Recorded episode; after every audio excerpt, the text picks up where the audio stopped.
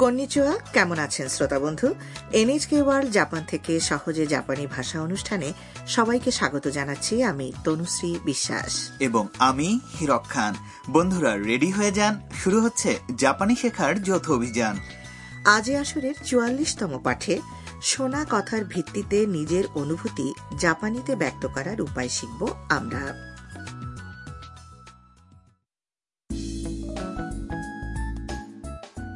Vietnam থেকে জাপানে আসা ছাত্রী তাম তার পছন্দের মানুষ পূর্ব পরিচিত জাপানি পিয়ানোবাদক ইউকির পরিবেশনা শুনতে গিয়েছিল শেষ পর্যন্ত তাদের দুজনের দেখাও হয়েছে বাড়ি ফিরে সে তাদের এই পুনর্মিলনের কথা জানাচ্ছে রোবট বাড়িওয়ালি হারুসান এবং আরেক ভাড়াটে বাসিন্দা কাইতোকে চলুন তাহলে শুনি চুয়াল্লিশতম পাঠের কথোপকথন タムさん、ユウキさんに会えてよかったですね。はい、とても嬉しいです。ゆうきさんは活躍してるんだね。はい、10月にまたコンサートがあるそうです。そうですか。また会えますね。はい、 এবার প্রতিটি কথার অর্থ জেনে নেব タムさん、ユウキさんに会えてよかったですね。 তামসান ইউকিসানের সঙ্গে আপনার দেখা হওয়ায় আমার ভালো লাগছে তাম বলল はい、とても嬉しいです。 হ্যাঁ আমি খুব খুশি তামকে এবার কাইতো বলল ゆうきさんは活躍してるんだね。 ইউকিসান তার ক্যারিয়ারে বেশ ভালো করছেন বলে মনে হয় তাম সানন্দে সম্মতি জানিয়ে বলে はい、 হ্যাঁ তাই 10月にまたコンサートがあるそうです。 অক্টোবরে আবার তার কনসার্ট হবে বলে শুনেছি হারুসান বলেন そうですか。 তাই নাকি また会えますね。 তখন আবার আপনাদের সাক্ষাৎ ঘটবে তাম কিছুটা অপ্রস্তুত হয়ে বলে はい、 হ্যাঁ ইউকির সঙ্গে দেখা করতে পেরে তাম খুবই আনন্দিত বলে মনে হচ্ছে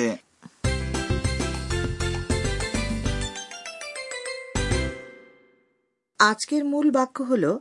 আবার তার কনসার্ট আছে বলে শুনেছি またコンサートがあるそうです。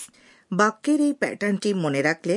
আপনি জানা বা শোনা কথার ভিত্তিতে নিজের অনুভূতি বা মন্তব্য জাপানিতে প্রকাশ করতে পারবেন মূল বাক্যের অর্থটা ভালো করে বুঝে নেওয়া যাক চলুন また মানে হল আবার コンサート অর্থাৎ কনসার্ট বা পরিবেশনা ある মানে আছে এবং あるそうです মানে আছে বলে শুনেছি আজকের ব্যাকরণের পয়েন্ট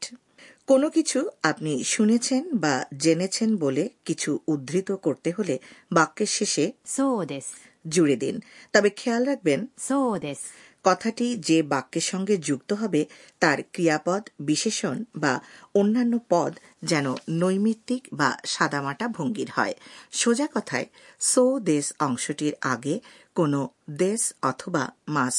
থাকবে না আমাদের আজকের স্কিটে তাম ইতোপূর্বে ইউকির কাছ থেকে যে শুনেছিল আবার তার পরিবেশনা অনুষ্ঠিত হবে সে কথাই নিজের অভিমত হিসেবে হারুসান এবং কাইতোকে বলেছে সে আছে অর্থে ক্রিয়াপদের নৈমিত্তিক রূপ অর্থাৎ মূল আবিধানিক রূপ ある ব্যবহার করেছে এবং এরপরে জুড়ে দিয়েছে そうです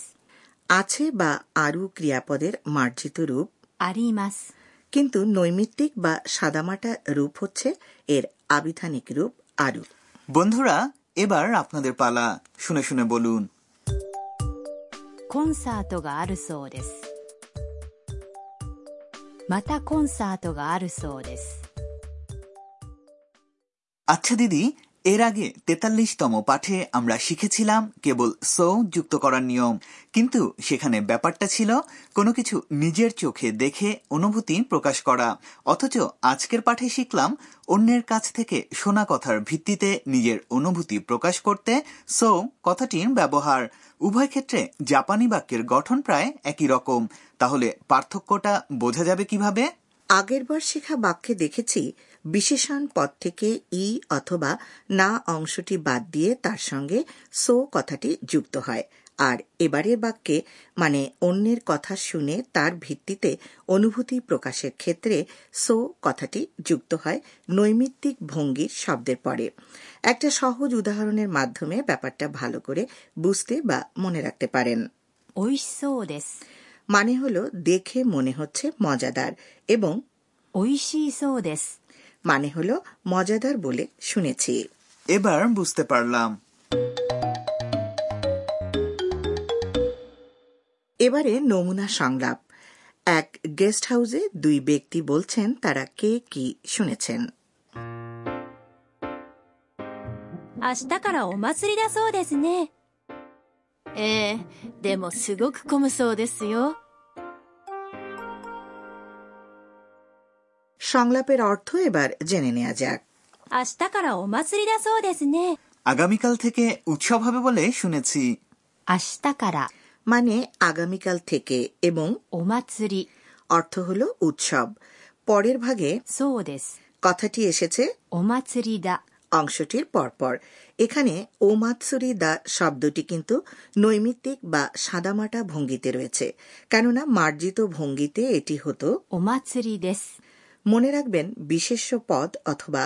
না বিশেষণের পরে মার্জিত ভঙ্গির দেশ কথাটি নৈমিত্তিক বা সাধারণ ভঙ্গিতে হয়ে যায় দা ええでもすごく混むそうですよ হ্যাঁ তবে খুব ভিড় হয় বলে শুনেছি A এটি হল সম্মতিসূচক শব্দ যা হ্যাঁ বা জাপানিতে はい এর অর্থ প্রকাশ করে でも এই অব্যয় পদের অর্থ কিন্তু বা তবে すごく মানে হল খুব বা অনেক 混む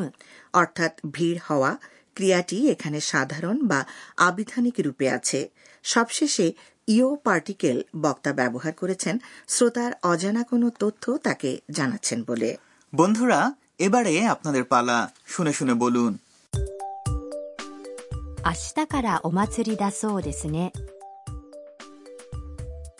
でもすごく混むそうですよ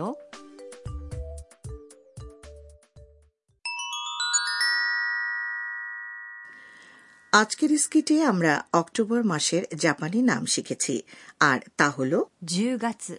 তাহলে চলুন এবার আরও শিখি পর্বে সবগুলো মাসের জাপানি নাম শিখে নেওয়া যাক জাপানিতে মাসের নাম বলা খুব সোজা শুধু এক থেকে বারো পর্যন্ত সংখ্যার পরে জুড়ে দিতে হবে 月 তাহলে বন্ধুরা শুনে শুনে বলুন January 1月 February 2月 March 3月 April 4月 May 5月 June 6月 July 7月 August 8月 September 9月 October 10月 November 11月 December 12月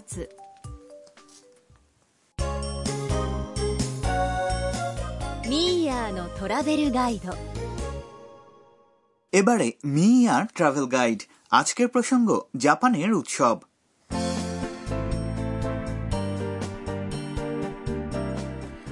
জাপানের প্রতিটি অঞ্চলে রয়েছে নিজস্ব প্রথাগত উৎসব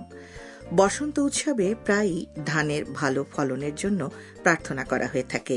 গ্রীষ্মকালীন অনেক উৎসবে রোগবালাই আর প্রাকৃতিক দুর্যোগ দূর করার প্রার্থনা থাকে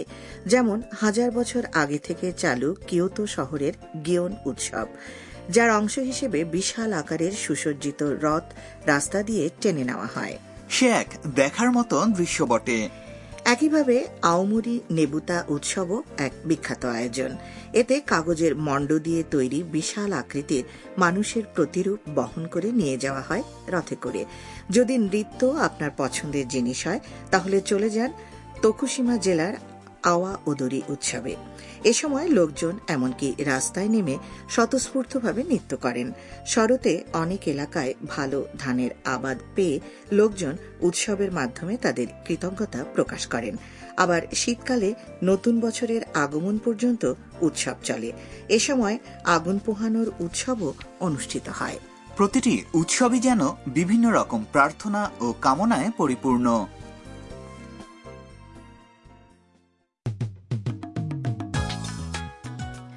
এই ছিল আজকের সহজে জাপানি ভাষা কেমন লাগলো জানাবেন আশা করি আগামী আসরেও সঙ্গে থাকবেন কিন্তু